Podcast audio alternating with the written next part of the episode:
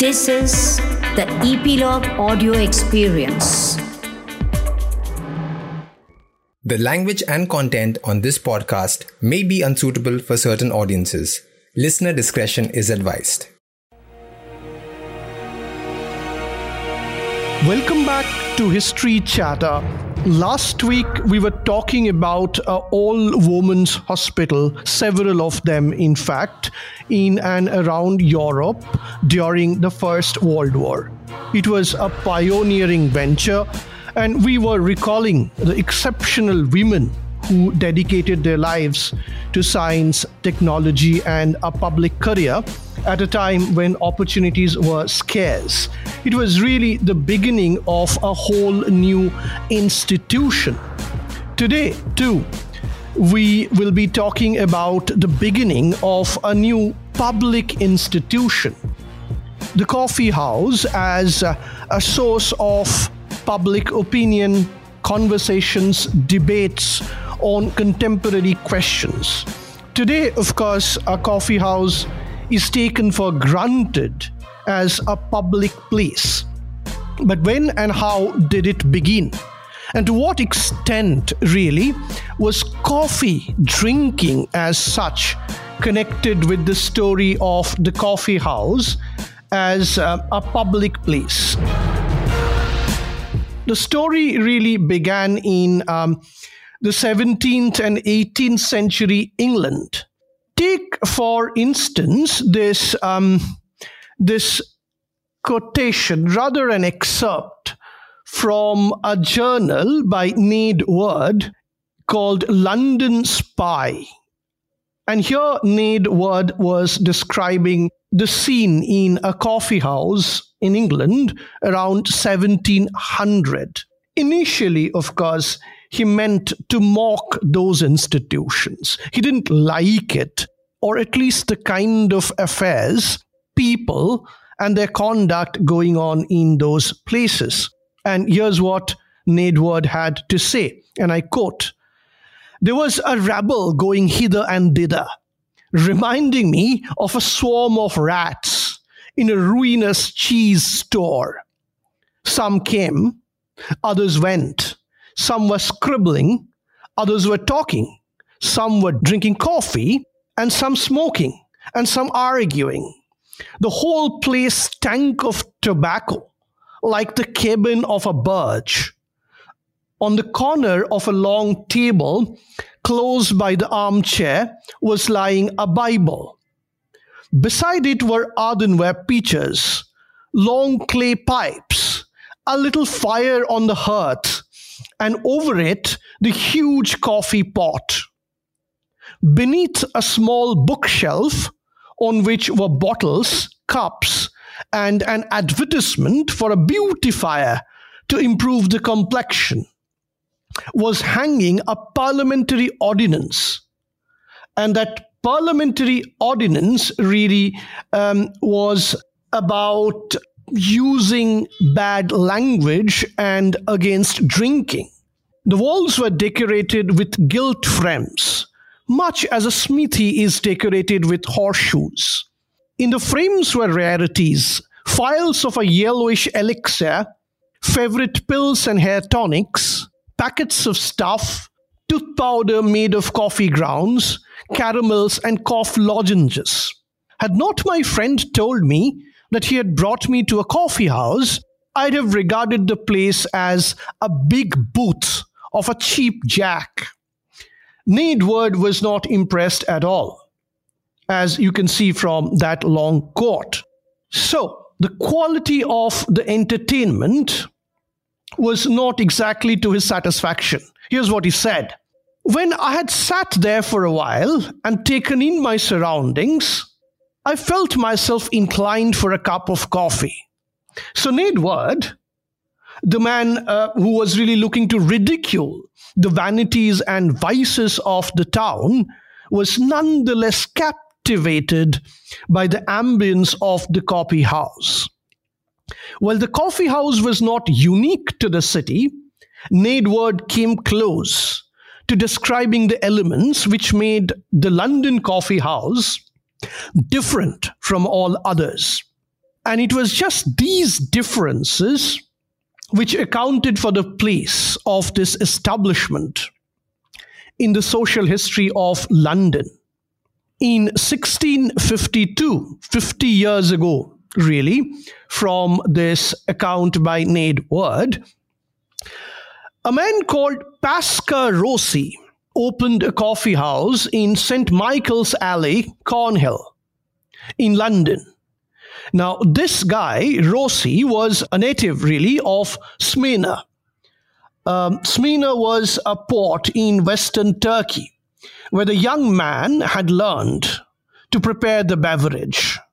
Rossi had been brought to London by a merchant named Daniel Edwards. Now, Edwards' friends uh, liked the unique brew so much that he allowed his servant, Rossi, to open the city's first coffee house. The venture was an immediate success, so much so that large numbers of coffee houses were established throughout the city in imitation of the first establishment. From the unpretentious beginning in Cornhill, the coffee house quickly became the center of London's social life and one of the city's most remarkable social institutions. Now, coffee house itself was not unique to London. Francis Bacon noted in his Sylva Sylvarum in 1627, and I quote, they have in Turkey a drink called coffee, and they take it and sit at it in their coffee houses, which are like our taverns, unquote. Yet, in London, the coffee house was unique um, in the extent to which it entrenched itself as an institution in the social, cultural, commercial, and political life of the city. And I quote again Foreigners remarked that the coffee house was that which especially distinguished London from all other cities. Here I'm quoting Thomas Macaulay from his History of England. And I quote again that the coffee house was the Londoner's home, and that those who wished to find a gentleman commonly asked not whether he lived in Fleet Street or Chancery Lane, but whether he frequented the Grecian or the Rainbow, the two most coffee houses, the most famous coffee houses, really, and unquote. The London coffee houses provided a gathering place where, for a penny admission charge, any man who was reasonably dressed could smoke his long clay pipe, sip a dish of coffee, read the newsletters of the day, or enter into conversation with other patrons. At the period when journalism really was in its infancy and the postal system was unorganized and irregular, the coffee house provided a center of communication for news and information. Runners were sent round to the coffee house to report major events of the day, um, such as, for example, uh, victory in battle or political upheaval and the newsletters and gazettes of the day were distributed chiefly in the coffee house. Um, so, coffee house soon enough emerged as uh, a major social institution in the city of London. Most of the establishments really functioned as reading rooms. Uh, that's because the cost of newspapers and pamphlets was included in the admission charge.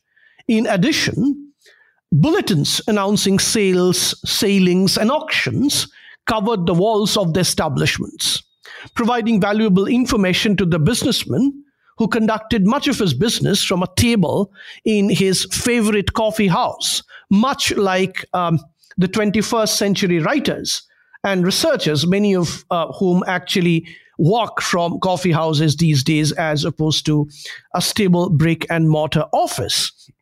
Naturally, then, this dissemination of news led to dissemination of ideas.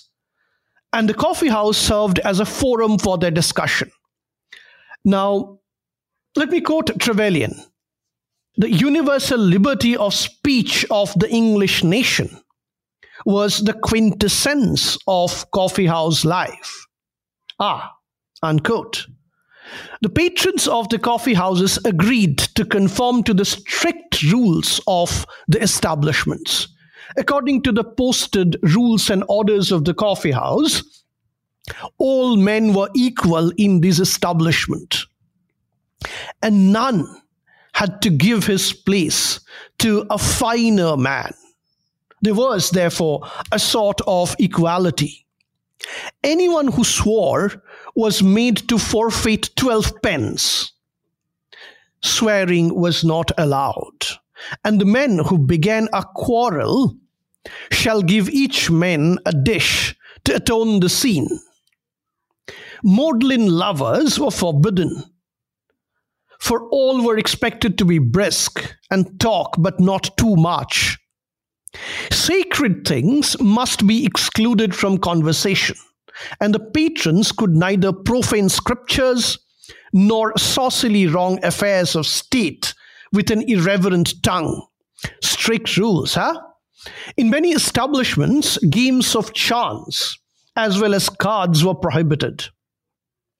And any wager was limited to five shillings a sum which was to be spent in such good liquor as the house served. So you could not swear, you could not really criticize the state, you could not speak uh, very strongly against religion, and you could not gamble. These rules certainly served a good deal. And soon enough, as I said, the coffee houses became a brisk space for exchange of public opinion.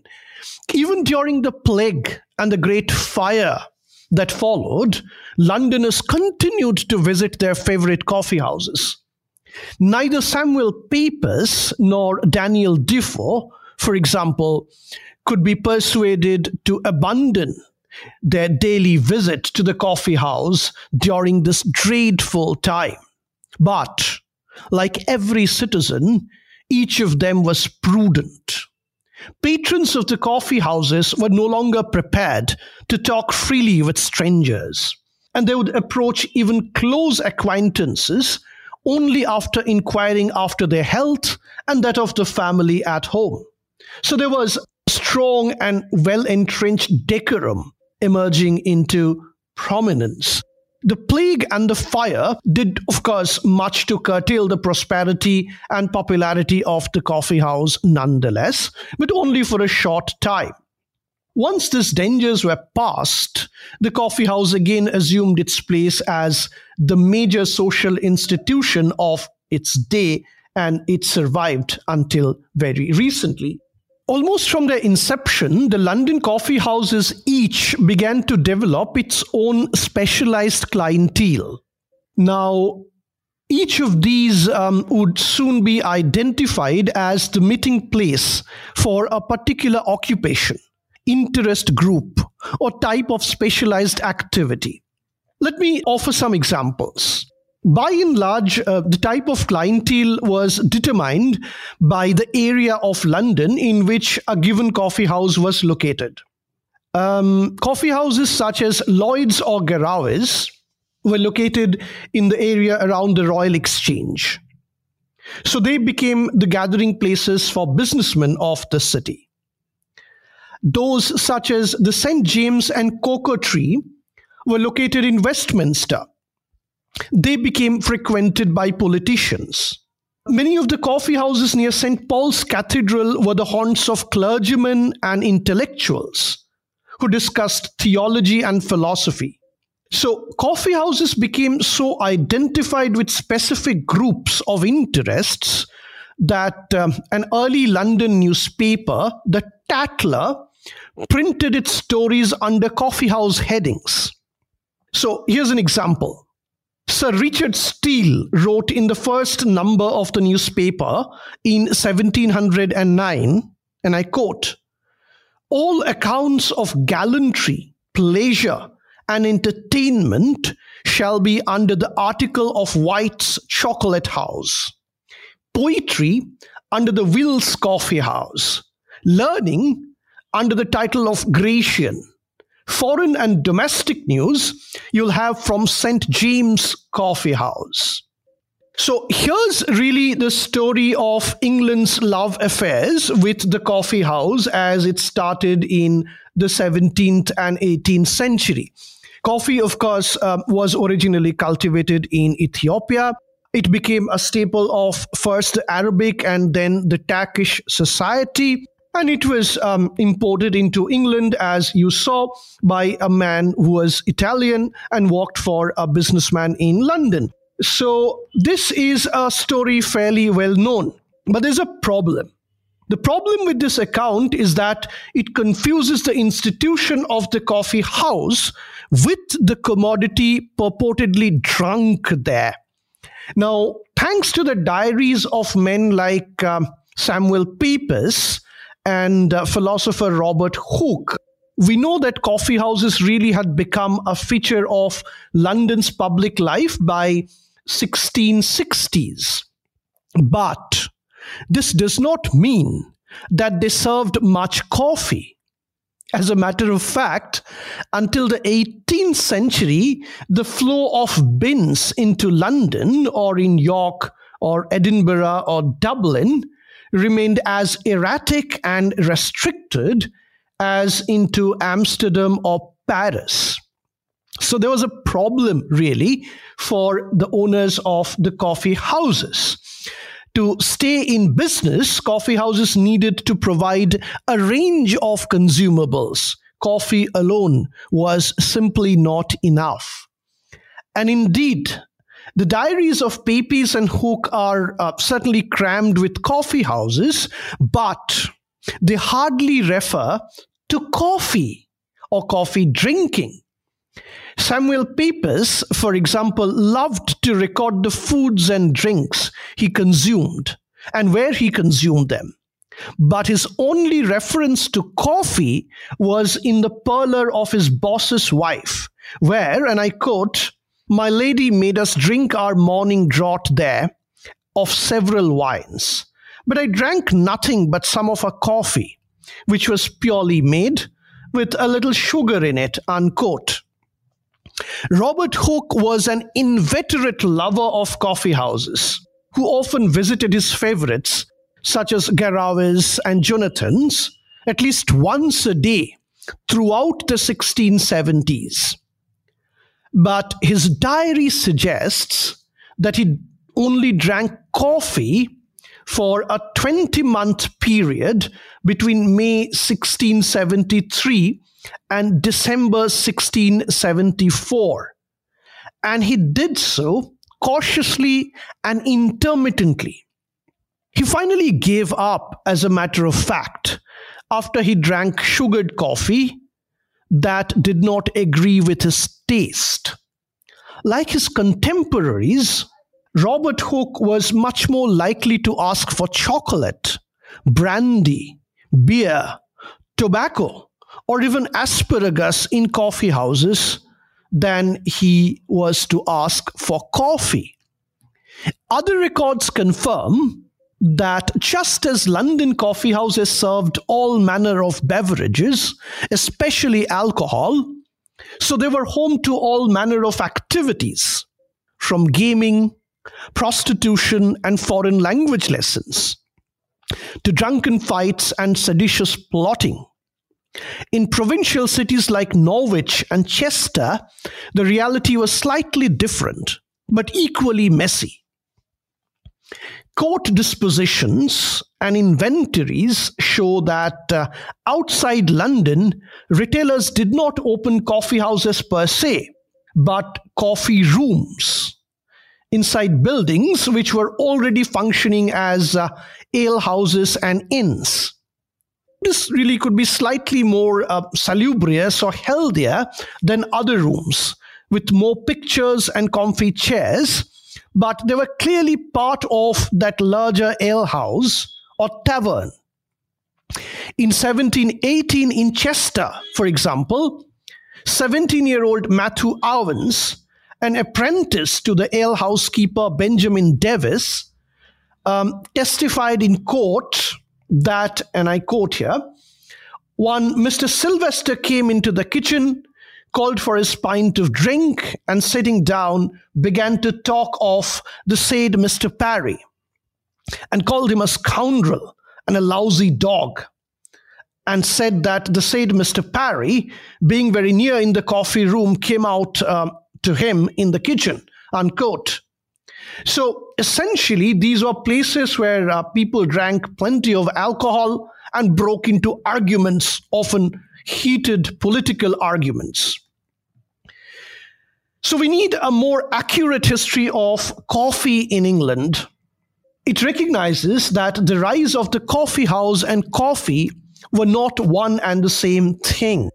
It also acknowledges that coffee houses and coffee rooms were certainly masculine places, but they were also at times hybrid spaces in which various food and drink accompanied many different activities, much like the early coffee houses on the European continent. But this history also makes us rethink where the surge in demand for coffee really came from once imports increased in the early 18th century. Depositions and inventories once again provide an answer.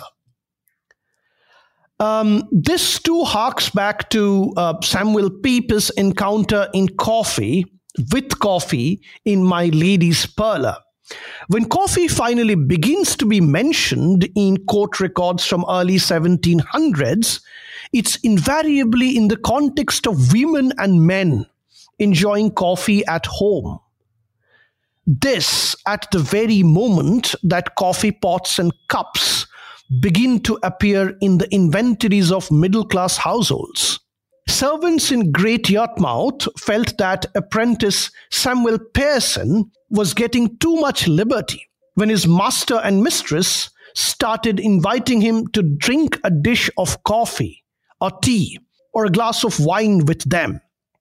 In nearby Norwich, Amy Watson defended the frugality of her daughter by arguing she never brought diversions like uh, tea, coffee, chocolate, brandy, or wine, but only at such time as she laid in childbirth or was indisposed.